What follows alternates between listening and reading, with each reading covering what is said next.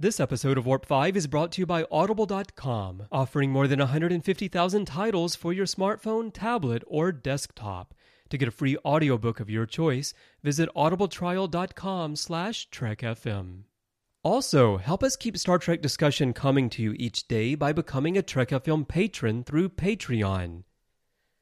Get access to exclusive content and become part of the team – You'll find all the details at patreon.com slash trekfm. That's P-A-T-R-E-O-N dot com slash trekfm. This is Manny Coto, executive producer of Star Trek Enterprise. You're listening to Warp 5 on Trek FM.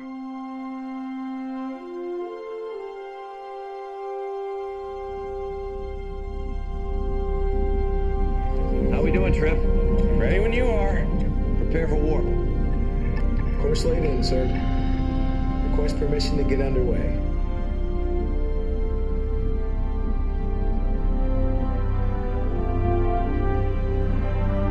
Let's go.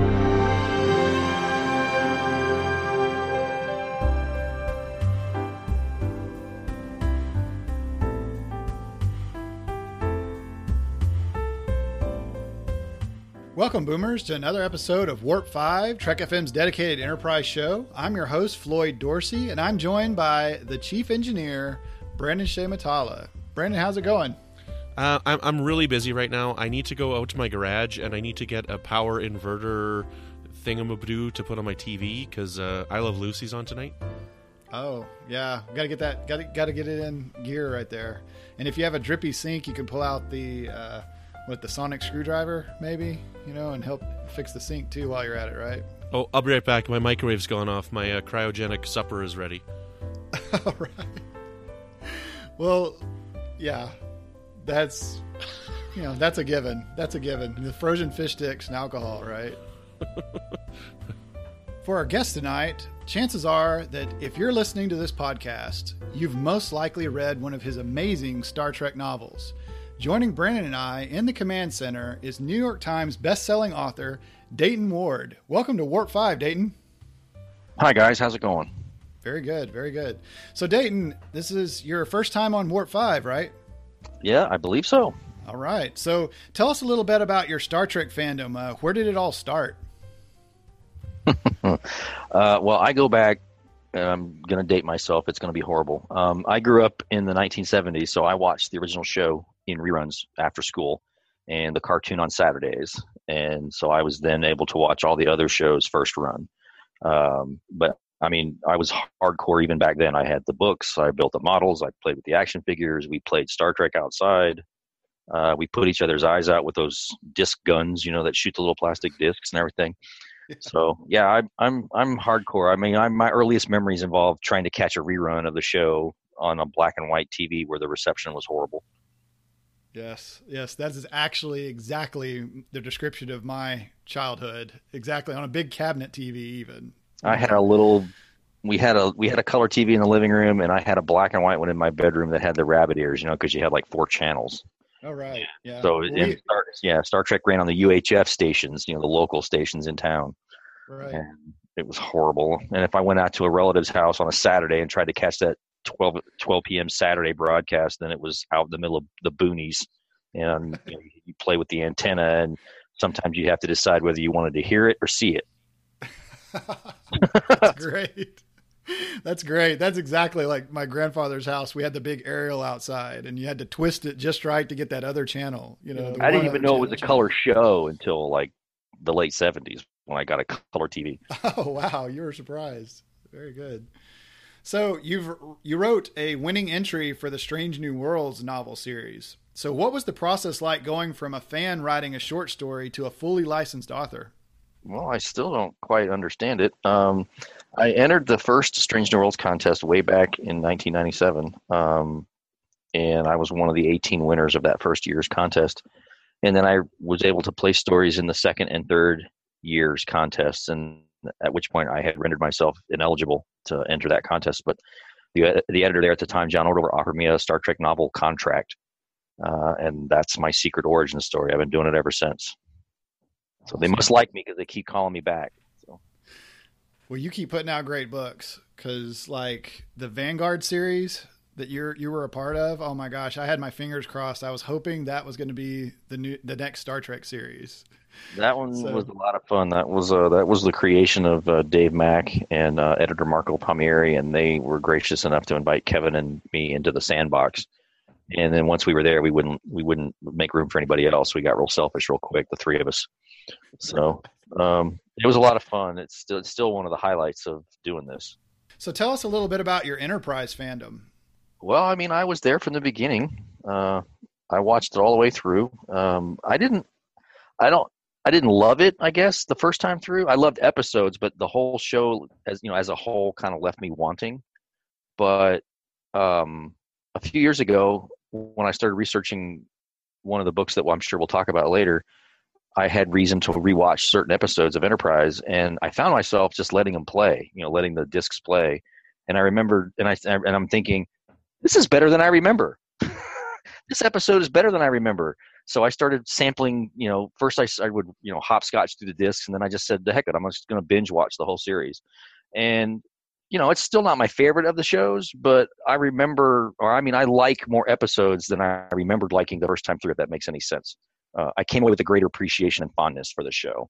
Um, I was a big fan of the concept and the premise of, of the prequel sitting and, you know, before Kirk and Spock and everything. I just thought that sometimes it didn't do the things I wanted to do or didn't go far enough or didn't take it a direction that I wished it had gone.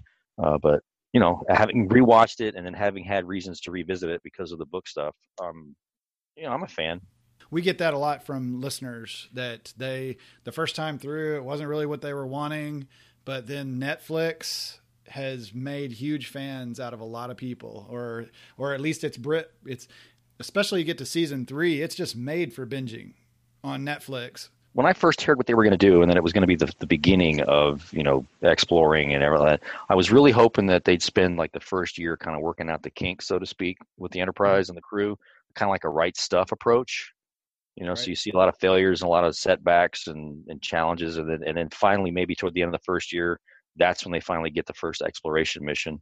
So you know, obviously they did everything I wanted. They just did it in the first two hours versus the first season. they kind of compressed it all. So, but Yeah. Yeah. so that's that's okay. If I had it to do over again, I'd do a Star Trek show that was sort of like the right stuff. And that was actually one of the ideas that the producers had was that it was going to be uh, right now I'm having a hard time with the episode. It's the one with Carradine, Oh, it's called it's- First Flight. Yeah, that's yeah, First Flight. And First Flight was actually going to be the first season. right. And the there was some kind of a thing with the studio saying no, they need to be out there, and they need to start going right away and, you know, Yeah, I bring up stuff like you know the right stuff from the Earth to the Moon, that miniseries that was on HBO several years ago. That sort of approach to the space program. I would love to have seen a Star Trek version of their exploration program run that way. That would have been that's my dream job. So maybe one day I'll write a book that way. Who knows? I would really rather have seen myself like Star Trek meets the Golden Girls.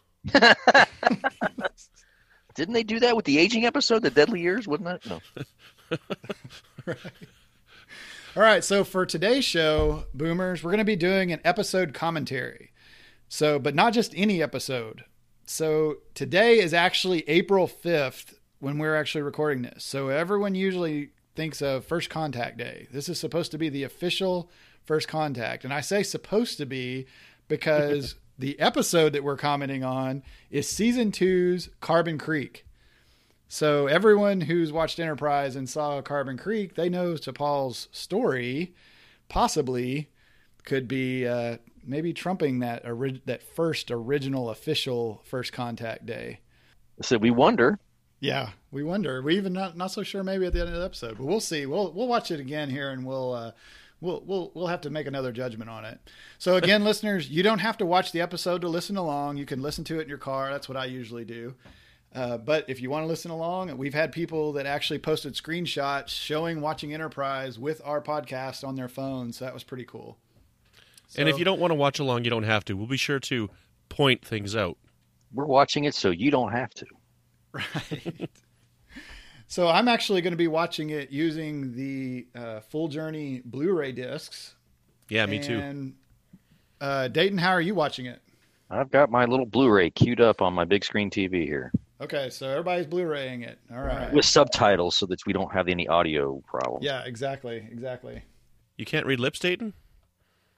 no. All right, so basically, uh, boomers, you know the rules. Uh, I'll call, I'll count down three, two, one, play. Everyone plays on their devices, so we can all get synced up. And if you're in your car, then I guess you can just pretend on the steering wheel. But um, is if everybody's ready, And if you have one of those self-driving cars, well, then you can watch along while you drive. you can just yeah t- sit in the back seat. okay, so we'll hit play in three, two, one, play. What a beautiful lady. Say when. When. And T'Pol says when. As soon as he says when, she says when. And he pours a little extra, you notice. Yeah, he's an enabler. Yeah, and then look what he does for Trip. He's like, here, have the bottle and a straw. It's been one year to the day. Now, it took me a while, but one of the funny things that I I never really thought T'Pol looked quite right, and I didn't realize until afterwards that it's because in the first two seasons her eyebrows aren't up up arched. They're not upswept like Vulcans should be. For a Vulcan serving on a human ship was too weak. That and um, her. I never really cared for her hairstyle in the early seasons. Okay. filling out your It's kind of it looks it looks butchered. You know, her bangs. Uh, I don't know, and I I'm I'm glad they finally put her in a uniform of sorts later on because I don't know who thought that color pattern was I need to ask you about. awesome. While you're stationed I never really cared for that first and second year uniform of hers. Yes. Not even and before that's before we even get into the whole why another cat suit thing. But um, Seems it's, I guess you know I would have thought she would wear something more functional. I guess this is a functional Vulcan garment. I guess. And if you go with the, the if you go with the backstory as fleshed out in books and stuff, you know, Vulcans have more susceptible to temperature. That that's the the standard temperature on the ship is too cold or too, too cool, so that's why they wear the extra layers or whatever. Personal matter So- in Carbon Creek, Well, that Pennsylvania. would make a lot of sense considering they're on a desert planet. Yeah. Seems a little unfair. So here's Trip just straight up asking her, like, why were you there? And Archer's playing the, If it's a good one. oh, well, if she doesn't want to tell us, she doesn't have to tell us, you know. So here goes the challenge. Is Carbon Creek a real town? A real city? I don't think so. I looked it up. I think I looked it up when I was researching the one book, and it's not a real town. That took place in Montana. Actually, it didn't. Every school kid knows. Bakula's expressions in this scene are hilarious. April 5th, 2063. W- The way that Scott Bakula talks almost reminds me a bit of Shatner and how he talks. You know, what do you think? My He does have that one of them. delivery sometimes where he pauses mid sentence, like he's trying to gather his thoughts. My mother's mother's mother.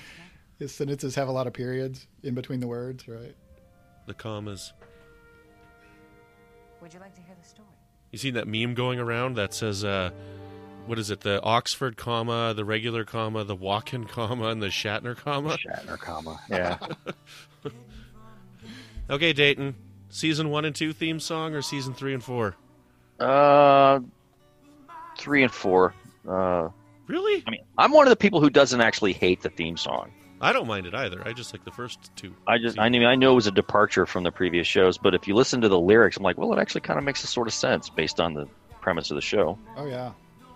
The the scenes, the pictures, and I love words. the opening credits. The Oh opening my credits gosh. are my favorite as far as visually. They're the best of any of the Star Trek shows, and I, I'm a hardcore original series fan, so it's hard for me to admit anything like that. um, the same thing with the uniforms. Uh, the- Their uniforms are actually my favorites because to me they're the most practical Yep. you know design they got pockets they got places to put stuff they, you know they, they don't look like they're going to come apart uh, when you start fighting lizard people and stuff Yeah. Lots lots of zippers. hardcore original series fan it pains me to have to make that sort of admission but it's true I I completely agree. I'm a I'm a huge TOS fan, like right from the start, and I, I love Archer pulling the, the communicator out of his sleeve pocket. it's so they got, awesome. you know, they got pens in the sleeve pockets like pilots would and stuff like that i mean it's it's it, it gives it a it gives it a feeling of rea- of real of realism Right. Here's Sputnik. go sputnik Nice. they never really do explain why they're here at this particular point in time, do they? Well, yeah, they're following the Sputnik. Uh, I know, but it, I mean that's a pretty it's a pretty minor feat, you know, compared to what they're doing. Oh they had to come across interstellar interstellar space. They were investigating the first artificial satellite. They were probably just in the neighborhood, you know. Yeah. They were, they were looking at some other solar system, like, oh yeah, you want to go over here and kill some time? They came for the frozen dinners. That's what it was. They came for the Lucy show. Lucy show. So, when you were doing your research for your novel, so from History's Shadow, what was it about Mestral that made you want to use this character? Well, it's the whole the, the book started with the with the the Ferengi landing at Roswell. You know that episode. The I, I was looking to marry up uh, elements of that storyline with uh, Gary Seven and Roberta Lincoln from the original show, and so the through line became um, their expl- you know the the investigations of extraterrestrial activity and potential threats to Earth and that kind of thing. Um, so Project Blue Book and, and all that stuff that actually was a real deal back in the 50s and the 60s. And then so I started mapping out like who was on Earth or what happened, what do we know happened in Star Trek land during this period. And of course, Mestral came up. Um, and then knowing that he was left behind at the end of the episode. Oh, spoiler for people who haven't watched ahead yet. Spoilers. Um, yeah, um, you know, knowing that he was still there on Earth at the end of the episode, that was that's a fascinating story dangle, you know, or plot thread that lead, leaving to be left dangling. So, uh, actually, you know, I, I naturally grabbed him because I knew I could make use of him in the storyline. So that was that was that was the key was that he was there on Earth and he's he's potentially there on Earth later, so into the 80s and the 90s, and possibly he made it all the way to First Contact. We don't know. I'd like to think he made it. Did he survive the Third World War? Don't know. The actor, I didn't write his name down. I should have wrote his name down, but he actually plays the future Borg drone in uh, the Voyager episode. I think the episode is just called Drone when uh, the It's nanites. Drone, yeah. Yeah, the nanites from Bor- uh, from Seven of Nine go into the Doctor's uh, mobile emitter, and they make this futuristic Borg drone. He actually is the same. It's actor. the same actor. Yeah, I didn't know that. That's cool. I learned something today. How about that? Their subspace transceiver was damaged in the crash. And Archer fills up had her no glowing glass. Keep Right. going. the stress signal had even been Here you go. Here you go. This is called a straw up to Paul. emergency rations within a week. After You know that scene? It just showed the captain land their dad, and they look over at her and go, "What are your orders?" And she's got this shocked look on her face. I just wonder if that's what we're going to see in Discovery. I remember thinking at the time when they said that they ate all their emergency rations within a week. And like, there's episodes of the original show where Spock doesn't eat for days on end right. because he's he's meditating or he's busy working or he's going through Pon farr or whatever. He doesn't eat. So I'm like, what'd you guys eat? What'd you guys have? Or how many rations did they have? Like Really? jelly- like, how many granola bars can you eat? You know? They had like one jelly bean between all of them.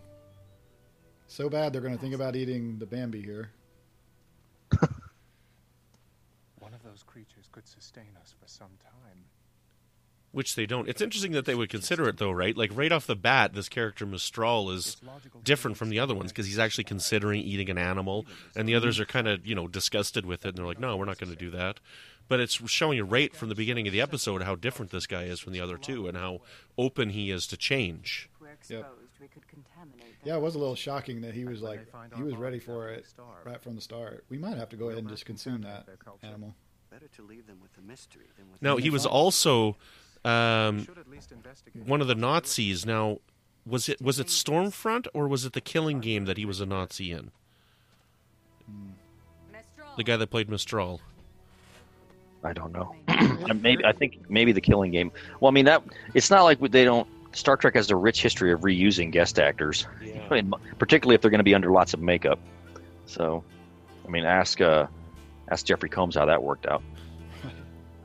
I love how this town looks, like the the old vehicles that they used, and you know just the colors of everything, like these kind of dark blues and stuff. Like it really feels cool. I'm telling you, I've seen this town before. Like towns like this. I want to remember. I want to. Re- I want to say that I remember re- reading about the production of the episode, and it was filmed somewhere along some stretch of highway in California. Uh, I mean, at least parts of the exterior shots. So Carbon Creek looks like a cold place. Yeah. Here's Brandon's favorite spot, favorite scene. I will speak. what is it? It's cold in Canada. Apparently, it's cold there too, right, Brandon? Oh yeah, man, you should see me when I'm standing behind my laundry and the lights shining on me. Oh no! Stop.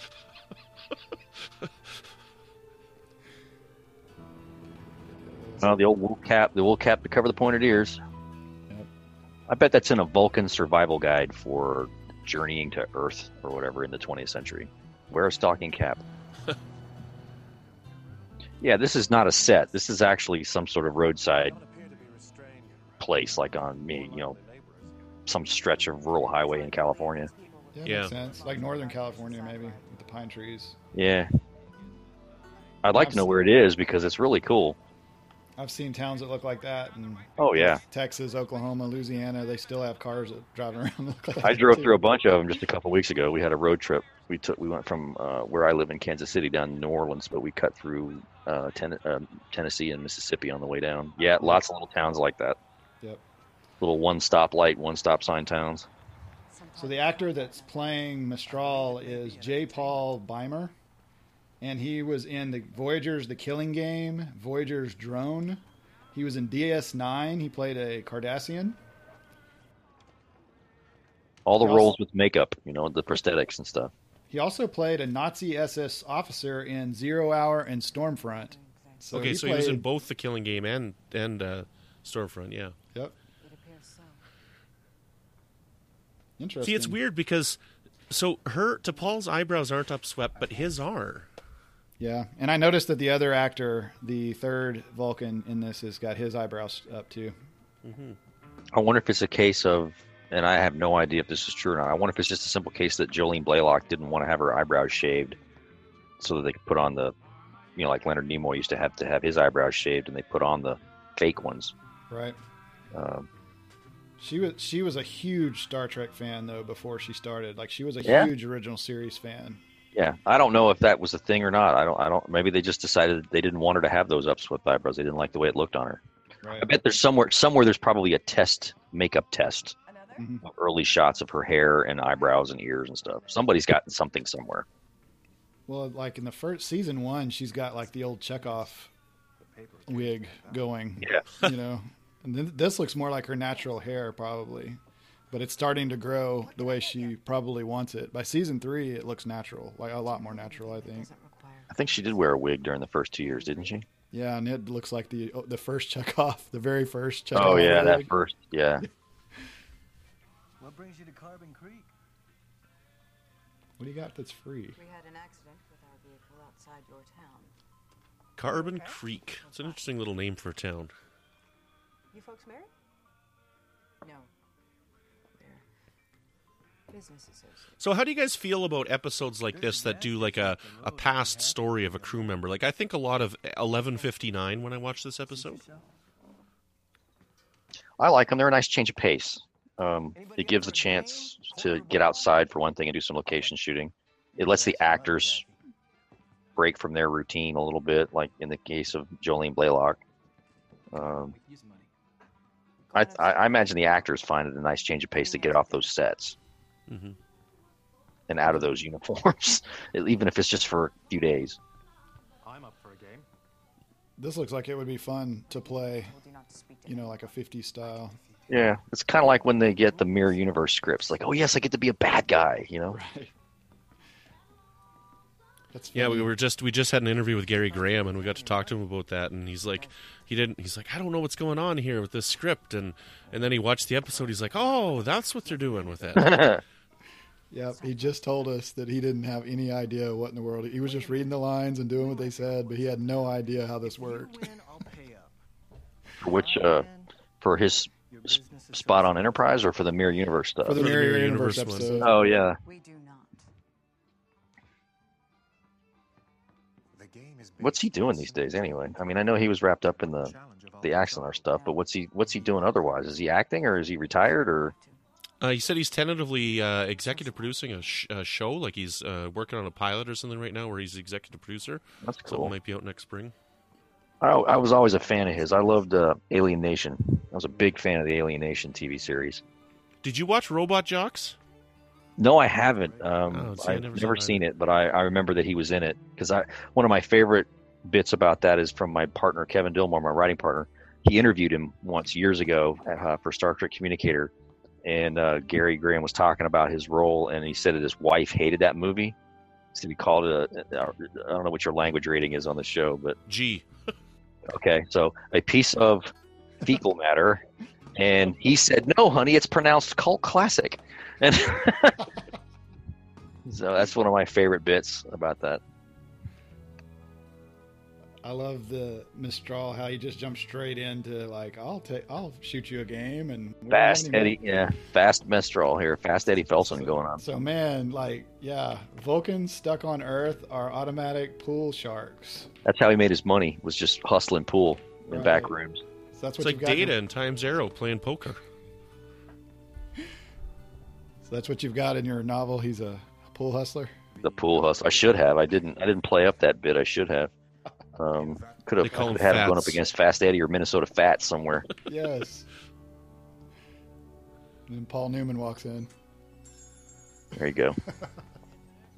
Well, that's that's that's his character from The Hustler is Fast Eddie Felson. Oh, okay, okay. I could Yeah, Hustler and Color of Money. Yeah. right. Cryogenics. Cryogenics, yes. Yeah. She's got chocolate chip cookies.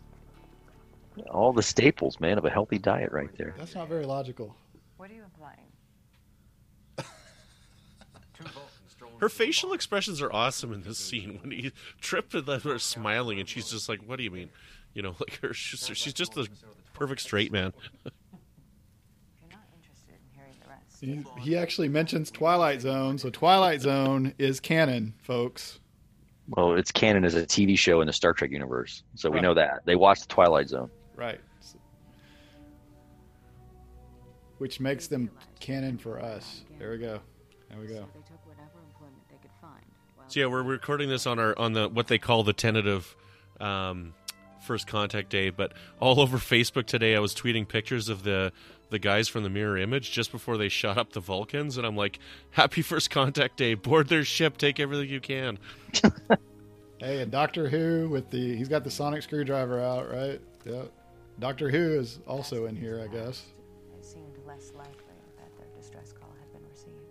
Man, like these mining conditions are just crazy.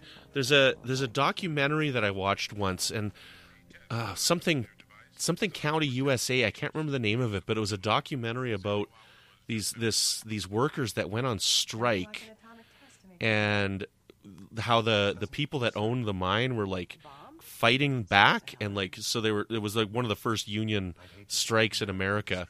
And uh, they were like shooting up the workers and stuff. Like they got like the mafia involved and stuff. Like it was crazy. Wow. Sherman County USA I think it's called or something like that the documentary What what year was that actually? oh geez it's been so long since I've seen it I think it was in the 60s Okay. the, the that this uh, this strike happened He got a scholarship. So that's kind of in the neighborhood of when this would have been set. Yeah. But I think about that because, like, you know, I work in a unionized environment, right? And we're big on safety. And it's like, you know, safety has come a long way. And it's like, you know, this accident that comes later on in the in the episode, it's almost, you know, something that you're expecting because of the times.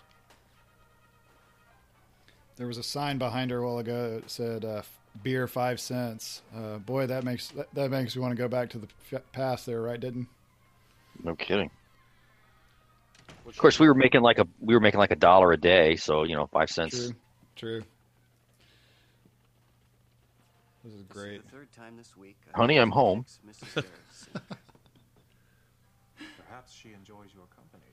it might be tolerable if her son didn't insist on calling me Mo. Why does he do that? Insist on calling me Mo. Yeah, he's got the haircut going. with that name. He actually does look like Mo. we have similar hair. There is a resemblance. So the Three Stooges are a show in the Star Trek universe. engineer. Then perhaps you can help me construct a subspace transceiver. I told We're finding lots of deep continuity here. yes. Remain here we'll die. This You wonder what cover story they would tell, right, with them all living together? Because when they originally came to town, he was the business partner. Yeah. Yeah, you figure people are going to gossip in a small town like this. Yeah. What's going on over there? The th- you know, I'm doing research. They're shacking up. Perhaps if you spent more time observing, Unmarried. you might not have such a pessimistic view of them. Open your eyes. Because if she'd originally said that they were married, right, then they could have passed the other guy off maybe as the father or something like or a that. right? brother or something. You know, Sure, yeah, brother, yeah. They just haven't realized their I just watched it yesterday and I expected her to say brother, and she didn't. So I was like, great well, empathy that threw out that theory. and compassion. I've seen this a bunch of times, and I, I thought she was going to say brother. So I guess Dayton, we'll tell you how we came across this one here. So we put a, uh, we have the Babel Conference, which is our listeners only group for the Trek FM listeners, and we put up a vote and and uh, which episode did you want us to do a commentary on? And this one won by like double the votes. I think it was like forty votes to. Dead Stop was the second with twenty or something, and so when we chose this, that's when I reached out to you. I'm like, we should get Dayton Ward on to talk about this one. so how many episodes do you offer up as a as a for voting? I mean, do you just give them like a handful, or the next four or five in line, or how does it work? I originally put four episodes up. I put one from each season, but I left it open so that they could add to the list. Okay. And somebody added Carbon Creek, and everybody voted for Carbon Creek. I remember liking this one it was on. This is one of the ones that I liked the first time through because I liked the idea behind it. Uh, I liked the idea of, of the Vulcans visiting and behind the scenes and, you know, counter to the official record and that kind of thing. Those kind of stories always, I'm a sucker for those kinds of things. And the fish out of water, you know, conceits that you have to deal with with the Vulcans here. Um, and I, you know, I filed it away thinking one of these days I'll find a way to uh, do something with, maybe I can revisit it in some way. I mean, I was already pretty busy doing Star Trek stuff at that point. So, but I, I had been pondering the idea of a follow up to Little Green Men for years uh, before I finally worked out all the kinks and submitted the pitch. And then by then, Enterprise had come and gone. I mean, that's how long I had been playing with the initial idea. So once I got this, I was able to, all right, I can put Mestral in the mix and I can do X, Y, Z and, and add so many other things that came along just since I started pondering the notion. I mean, I had I had ideas about using Benny Russell and his publisher from the magazine and all that kind of stuff that I had to leave out. That would be So- Yeah,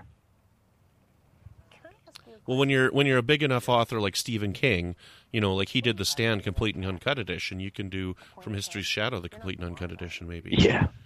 I don't know if anybody you you and I will probably be the only people who think that's a cool idea. See, I like this episode a lot because I like the Mestral character. I like seeing this Vulcan who's really fascinated with Earth culture and, and the people that are there, and he's really, you know, he's kind of diving in and saying, "Look, this is this could be my life from now on, and I'm interested in figuring out what's going on." And he's defending them to you know to T'Pol and uh, I'm blanking on the other character's name now. Mo, Yeah, he. but I mean, he's defending. him. He's like, you know, they have a they have a they have a capacity for empathy and compassion, and they have great potential. And um, you know, if you would pay attention to what they're doing, you would see that. And of course, uh, you know, the, his two companions are they've already written him off. They're just they're just biding time, waiting for rescue. I know. And he's just becoming more and more fascinated. Well, he's a rebel compared to other Vulcans. Plus, he's got a girlfriend. He's like, well, Yeah. he he needs to make his move, or she's going to make her move. yes, you you- you have to wonder what where he ended up, where he went. You know, where where did his travels take him in the years that followed? Where did he go? What what what what historical events did he witness? You know, firsthand, and did it shake or reinforce his feelings about humans? I didn't mean to. You know, because this is like pre, it's pre Vietnam. It's I was simply surprised. It pre what we have now. It's obviously pre World War pleasant. Three, and uh, you know, was he around when Khan did his uprising? We don't know. Oh, nice. Yeah, the '90s.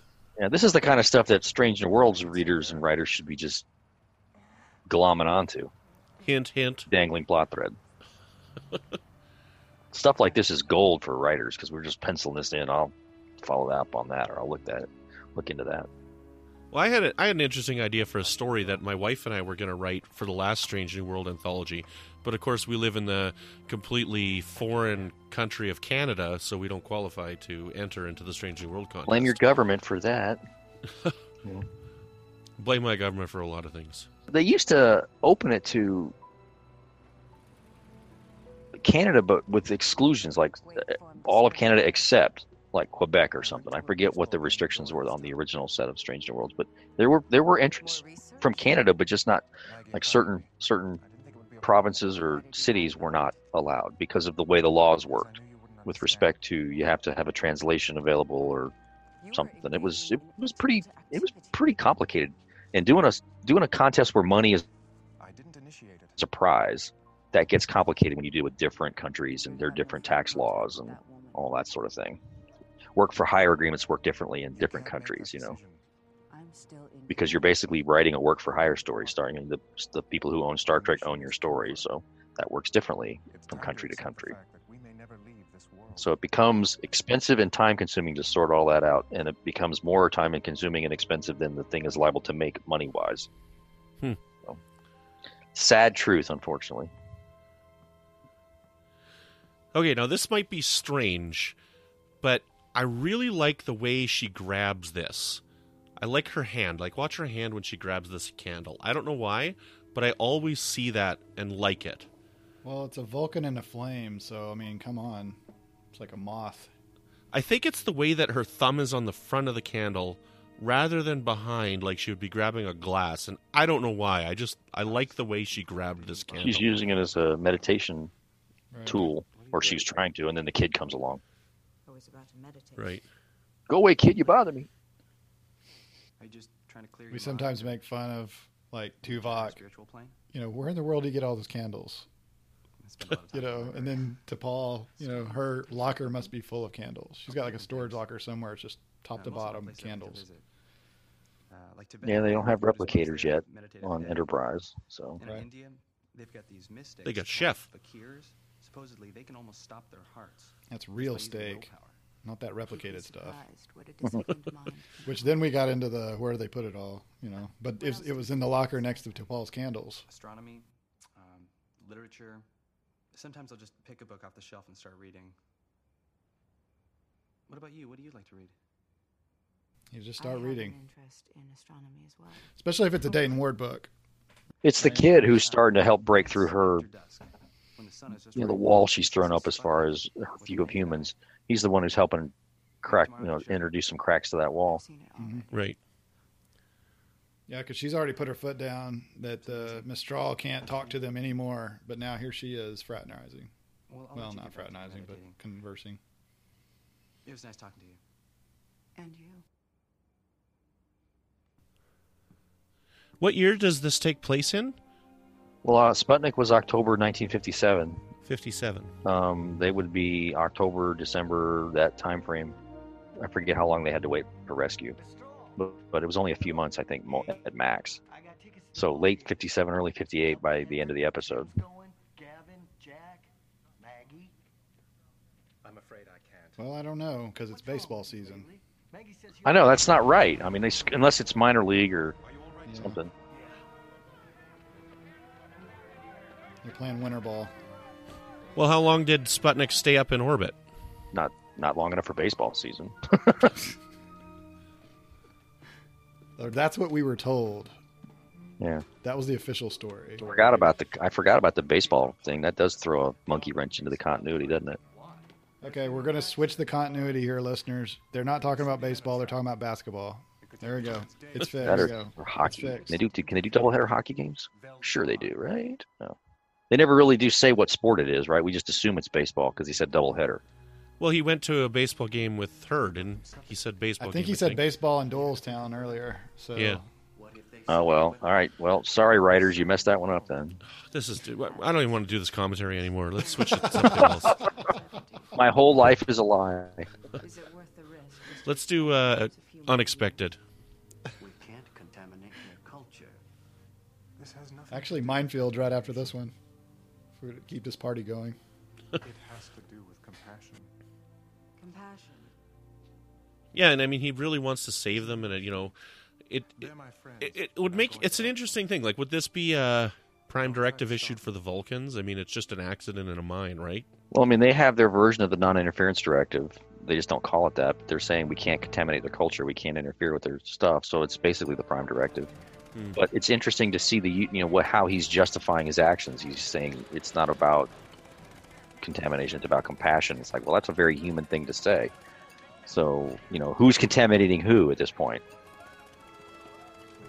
Well, when she when Maggie pulled up to him and he got into the vehicle, he was almost smiling when she pulled up Mhm. to him too, right? Yeah, his face, his expression definitely changed. I mean, at this point in the episode, if you've never seen it before, you're thinking two things are going to happen: he's going to stay behind and hang out with Maggie, or he's going to die in the accident. So which way? Let's see what happens. Oh, there's that cave of death that we've seen in every episode of everything ever. Mm. Proceed 22 meters. Then turn right at the junction. Plaster Paris, painted plaster Paris. Yep. But that's okay though. It's it's it's one of Star Trek's charms that you get to recognize sets like this. It's like the planet set from the original show. Oh yeah. Love those mountains. Well, it looks like something that you would see on a stage. That's what I always try to explain to my wife. She's like, "Why do you like original series? Why do you like this?" I'm like, "It's like something I could sit in a play and see this on stage. It's awesome." Well, I mean, you know, considering what they had to work with budget wise, it it made perfect sense to have a controlled environment, an indoor set. And you know what he had to work with, the money he had to work with, and the time he had to work under. I thought Matt Jefferies, you know, you can't say enough good things about what Matt Jefferies did, Oh yeah. the original show, and you can't say enough things about guys like Herman Zimmerman working on these shows. You know, they time crunch, oh. money crunch. I see it. The It's sets. amazing to see how some of this stuff comes together. The sets though in Enterprise are amazing. I love the Enterprise sets. I don't know why people take issue with them. I, I think it's a natural progression from where we are. Granted, it doesn't necessarily line up perfectly with 1960s TOS Enterprise, but that's just one of the things you have to accept. Right. Right. It, it shouldn't line up with 1960s because, you know, that's it was made at that time. Like I can't wait to see what Discovery is going to look like. Right. You know, I don't want it to look like 1960s Star Trek. I want it to look like 2017 Star Trek. You know. I mean, if they can find a way to honor the way it looks in the broad strokes, you know, I'm okay with it. I mean, I, I accept that a show made in 2017 is not going to look like a show made in 1965. Right. Not on a week to week basis. I mean, yes, they can throw back once in a while, like they did with the Mirror Universe episodes and stuff, but you can't do it. You can't do it completely. Well, I mean, because of that show, we have a smartphone. We're talking on these laptops with these video video conferencing. You know, all those things were imagined on Star Trek. So the show itself contaminated the timeline. It contaminated its own timeline when they went back in time. yeah, there you go. That's some that's some string theory, quantum, whatever to mess you up. Now, Dayton, you were talking about the sets a little while ago, and that's you know the sets on the original series.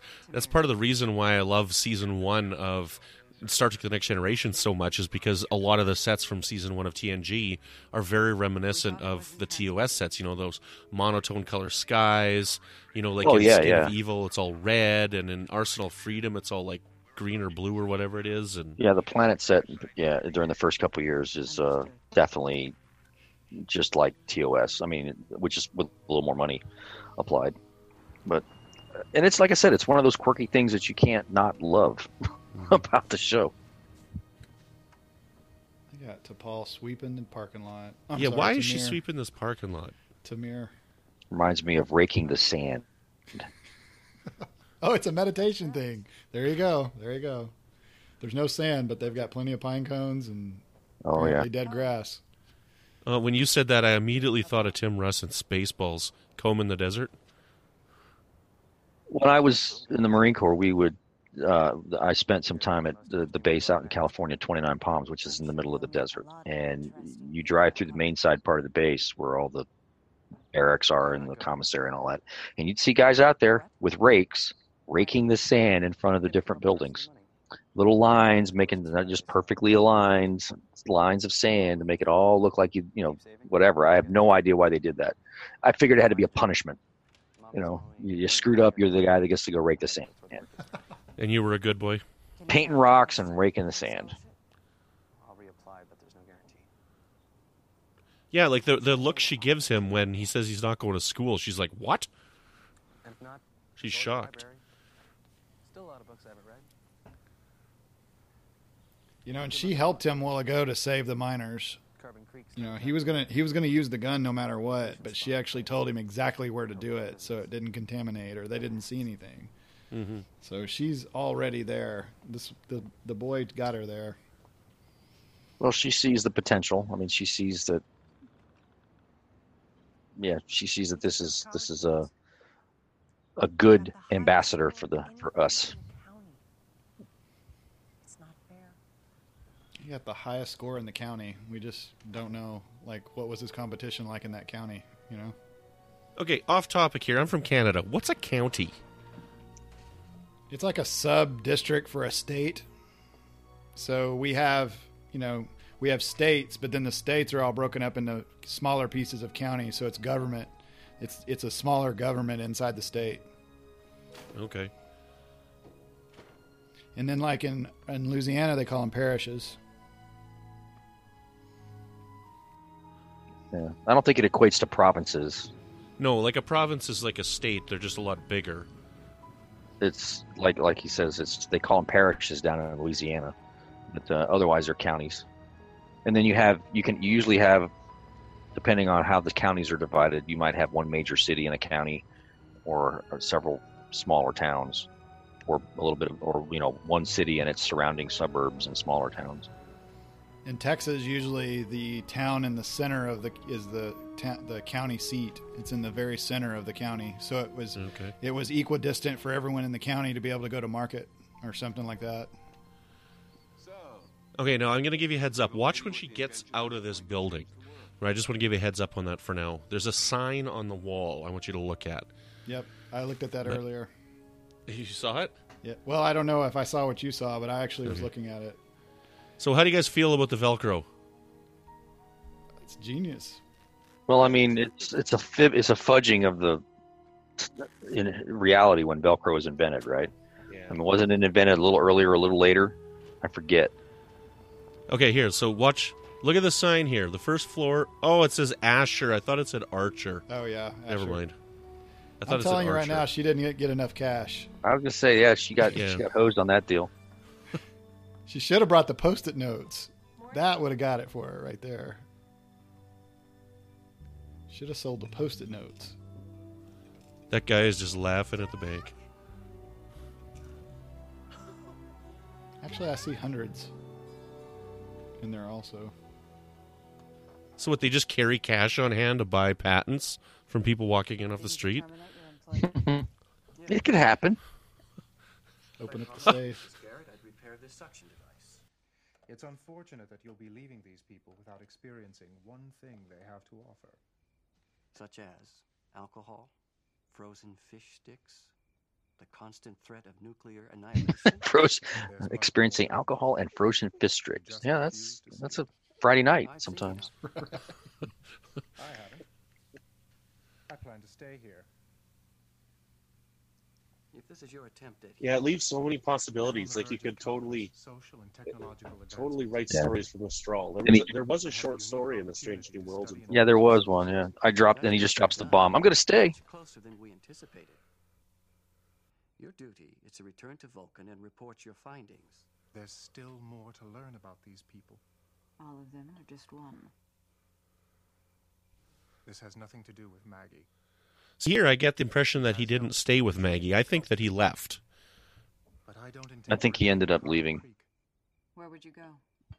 to one of their I mean, I just picture him as like the Vulcan version of Kwai Chang Caine, moving from place to place, checking it all out. so much to see. Maybe getting into bar fights. will never allow it. Tell him it's not possible. Kung Fu the. And then eventually, you know, you think he's is his identity discovered, or does he remain in secret? You know, does does do, does do we become aware of his presence? Do the, does the government act on that? I have, you know, I could do this all day with this guy. Does he go to the some college in the Northwest and teach? is he is he the John Lithgow character from Third Rock from the Sun? You know,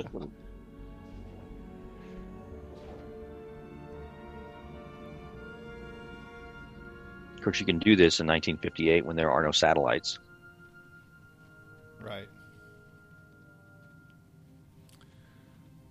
It's too bad at the beginning when they had their campfire, they weren't singing "Row, row, row your boat," Mhm. eating beans.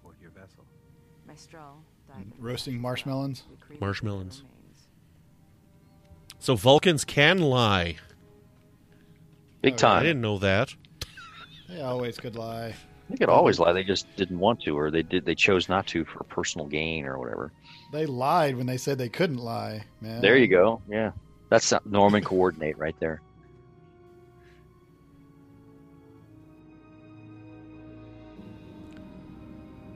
So my opinion is this happened because she's, you know, at the end of the episode that we're about to see, she's got the purse.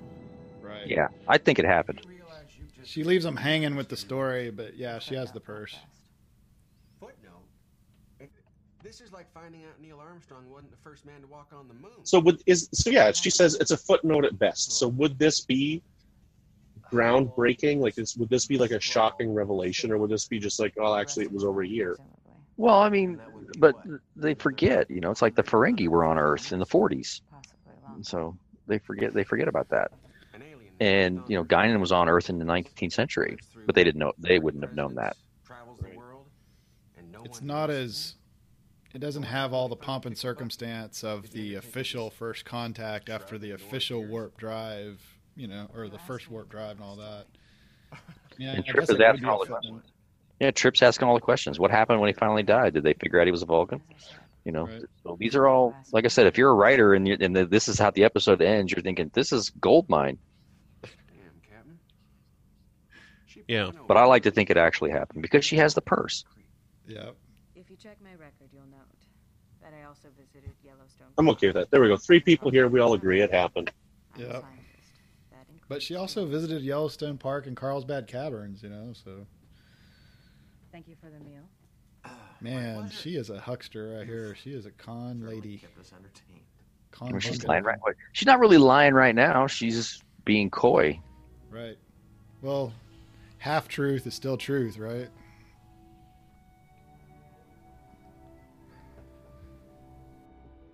They're looking at like, There- uh, I don't think so.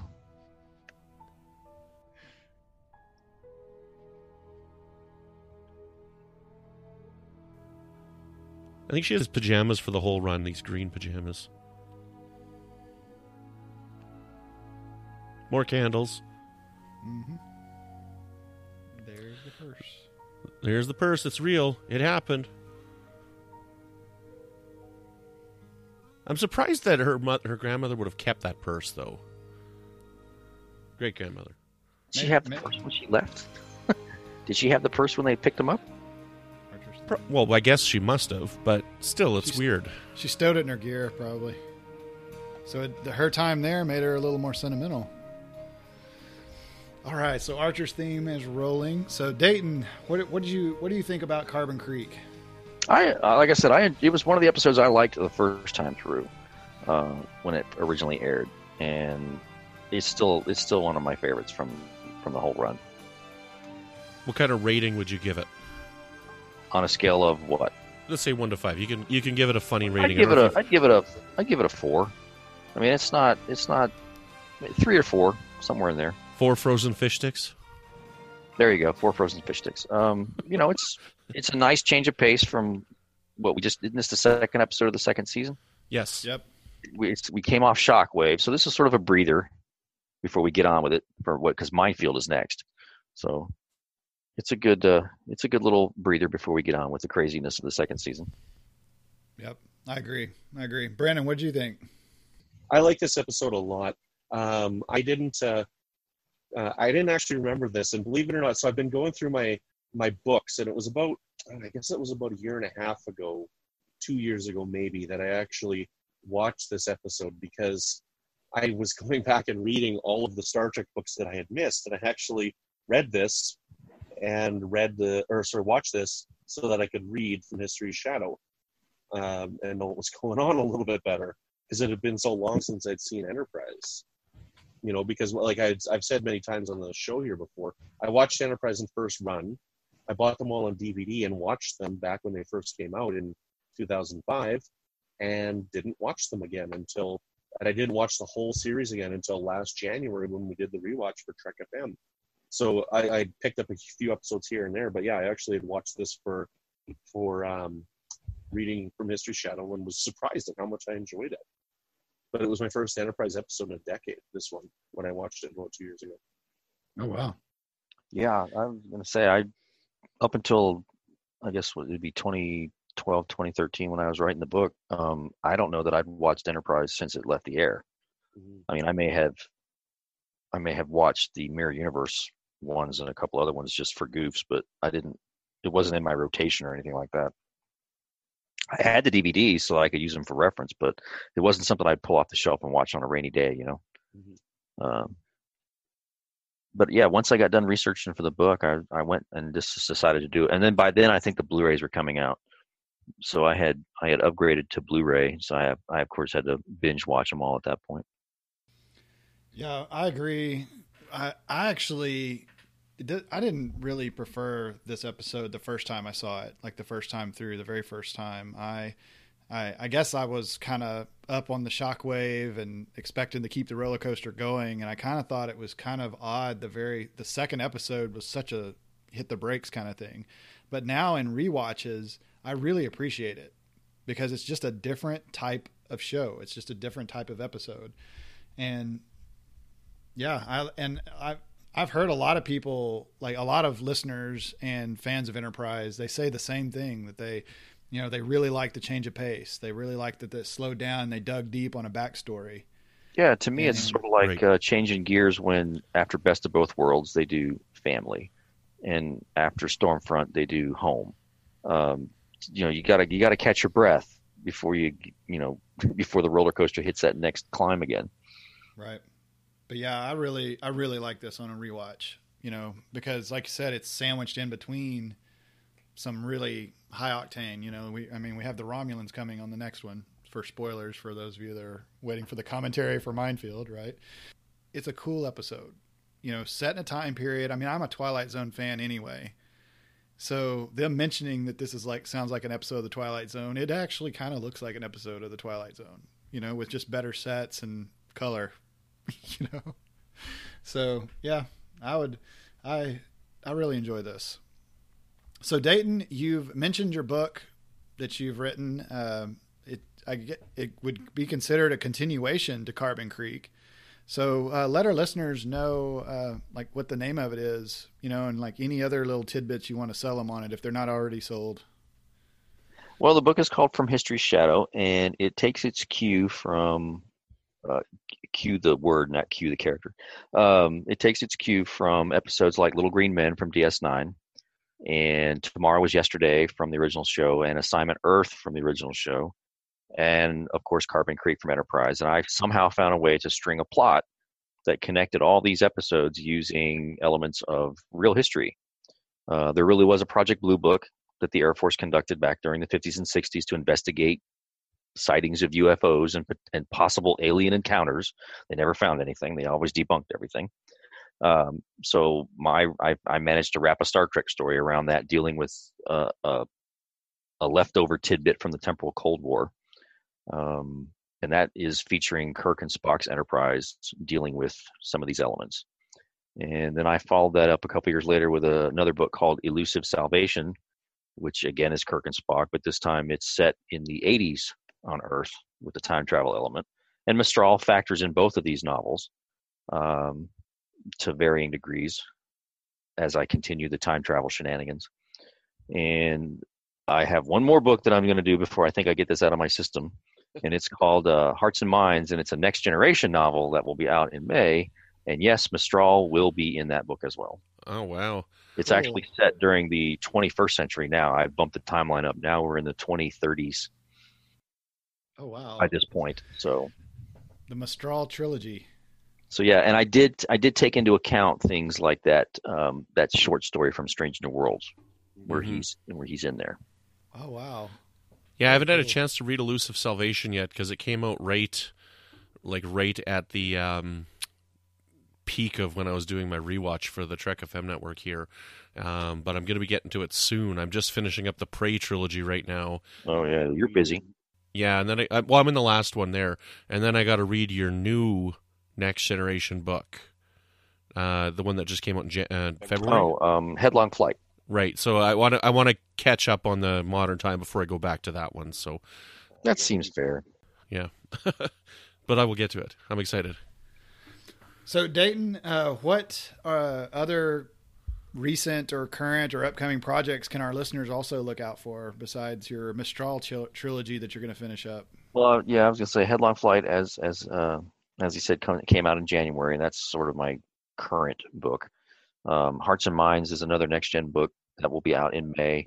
I've also got, for those of you all who maybe read the Vulcan travel guide that I wrote with Insight Editions last year, I'm doing another travel guide this time for the Klingon Empire that will be out in late July, I think. Nice. Um, and I'm, you know, I have a few other projects that are percolating or in process, but I can't say much about them because I'm, I'm under, I'm under gag orders. Can't talk about anything. Well, yeah, I'm not allowed to talk about anything. Have you written anything else, like any short stories in any other? Oh yeah, I forgot franchises? about that one. I, I uh, had an anthology. There was an anthology that came out in January uh, for Planet of the Apes, the classic continuity for Planet of the Apes. So the original five movies, the two television shows. Uh, I had a short story in that collection. It's it's called Tales from the Forbidden Zone, and my story features the characters from the live action television series from the '70s, which I'm a big fan of, warts and all. Um, I, and that book was published by Titan Books, uh, and they're also they have a lot of licensed properties, including Alien and Terminator and the Predator and all that sort of thing. So I actually wrote a story for a Predator anthology that will be out later this year. Uh, the anthology is called If It Bleeds, and it's edited by Bryan Thomas Schmidt. And my story takes place in Vietnam in 1968.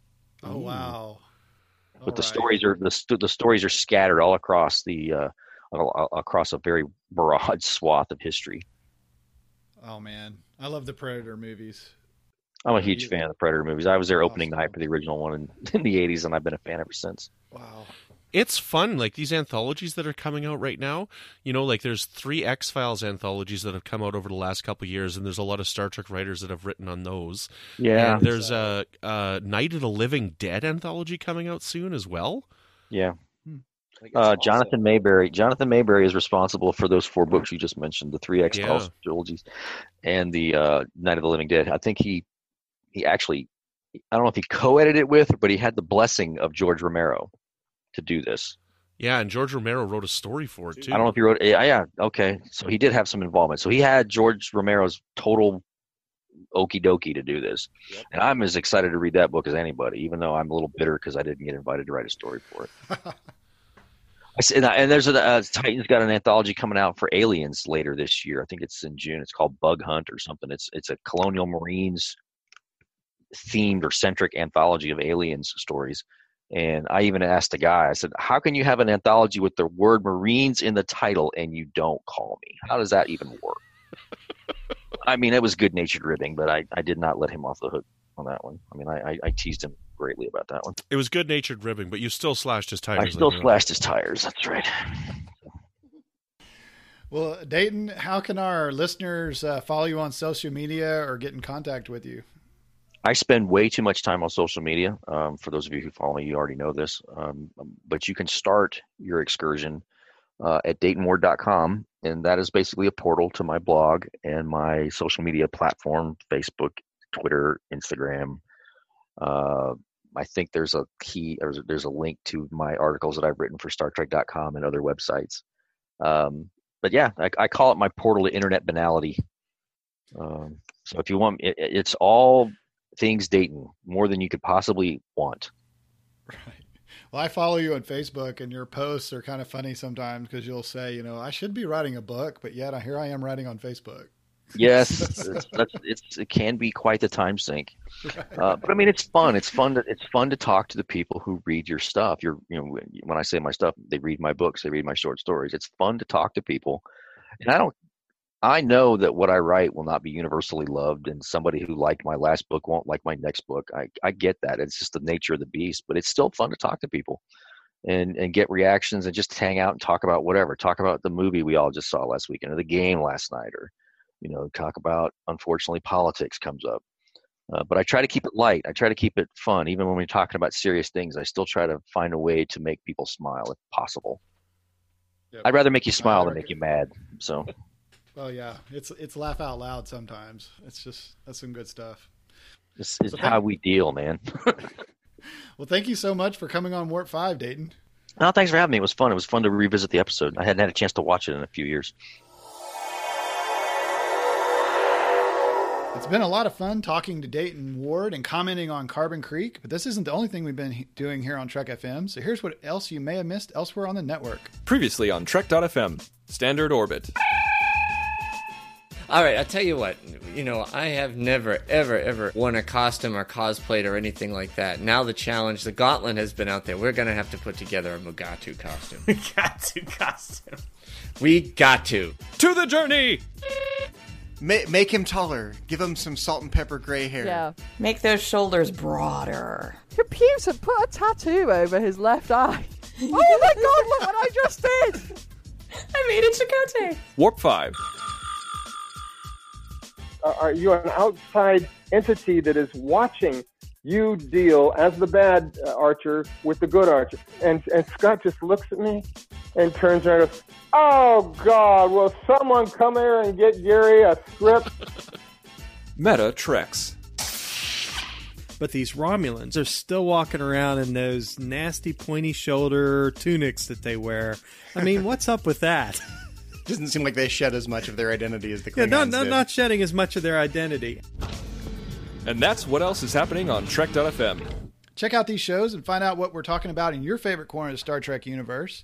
You can find us on iTunes, Stitcher, SoundCloud, or you can go to our website, pick up our MP3 file or our RSS link. And if you're an Apple's user, please hit that subscribe button and leave us an iTunes review. That can help us be more visible to other listeners and help us grow the show. And another way you can help us is to keep all of our shows coming to you each week is to become a patron of the network on Patreon. So if you visit patreon.com slash trekfm, that's P-A-T-R-E-O-N dot com slash trekfm, you can see what all of our current goals are right now. And for just as little as $1 a month, you could really help our network. I mean, if we had half of the people who download Trek FM shows every month that gave $1, it would just set us to the next level. We would actually hire our own private editors, and basically, we we could uh, let Brandon here take a little bit of a vacation because he actually has to edit the show for us. And then, if you jump up to five dollars a month, you can access the patron zone. So Brandon is actually the patron zone manager for Trek FM. So let me tell let him tell you a little bit about patron zone.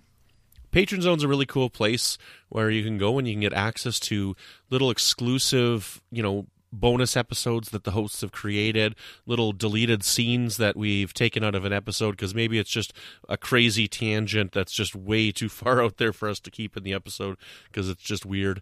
So sometimes we delete those and we put them in an episode uh, and we just put it up there for you to take a listen to. Or, you know, couple of special commentaries are up there.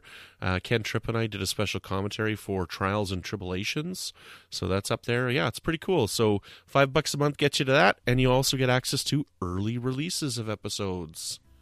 Also, if you'd like to wear your Trek FM fandom, you can find great Trek FM themed merchandise at trekfm.store. So I also like to thank our co-associate producers Mike Morrison, Tim Cooper, and another new co- associate producer that we have, Justin Oser. Thank you so much, Mike, Tim, and Justin, for being co associate producers of Warp 5. And they support Trek FM through Patreon by uh, jumping all the way up to the associate producer level. So thank you so much for supporting the network and supporting Warp 5, guys. I also like to thank Tony Robinson for creating the very cool show art for all of our episodes. And thank you, Brandon, for handling the editing and publishing of Warp 5. You're welcome. If you'd like to get in touch with us here at Trek FM, you can also find us at trek.fm slash contact. Look in the sidebar on the show page or go to speakpipe.com slash trekfm and leave us a voicemail. And Brandon will add your voicemail to the episode so you'll actually hear your voice on the radio. I dare you guys. I dare you guys to to send us a voicemail. None of you will do it. You're all too scared. I Uh-oh. dare you. He's using that. He's using that reverse Vulcan logic or like psychology on you here. So, so go ahead and go prove him wrong. leave us a voicemail. He'll put you on the show. It, you can also contact us through Twitter at Trek FM, Facebook at facebook.com slash Trek FM, and the Babel Conference. Type the Babel Conference, B A B E L, into the search field on Facebook, or you can go to our website at Trek.fm and click discussion on the menu bar. So, Brandon, this was very cool. We got to do a commentary of Carbon Creek, and we had Dayton Ward as a guest on. So that that was like a double awesomeness right here. Double whammy. Yeah, I almost said double whammy. Exactly right. Just double awesome sauce all over the place. So, Brandon, if uh, people wanted to co- contact you to discuss where the where in the timeline the invention of Velcro could have possibly fit in, uh, how can they reach you? Uh, just give me a second here. I got to finish putting my shirt on from behind this uh, this cloth. Oh no, I'm I, I'm not. I'm gonna pause. I'm gonna close my audio for or my video for a second here. Okay. No, it's okay. You can look. oh no. well, when I'm not changing my shirt behind the uh, the laundry, uh, you can find me on Twitter at Brandon Mutala. Uh, you can find me here on the network with new episodes of Melodic Treks, which is all about the music of Star Trek. Every once in a while, I poke my head up in the Babel Conference. And you can find me also on Twitter and Facebook. Uh, I'm doing a podcast with some friends of mine called Good Evening, an Alfred Hitchcock podcast. So just search Good Evening on Facebook or Good Evening Pod on Twitter. And Floyd, where can people find you when you're not fixing the neighbor's uh, plumbing? you can get in touch with me if you if you're having trouble with your sink or your toaster or whatever it is. Uh, you can get in touch with me on the Babel Conference, the Trek FM listeners page on Facebook. So thanks everyone for listening, and join us again next time for another episode of Warp Five.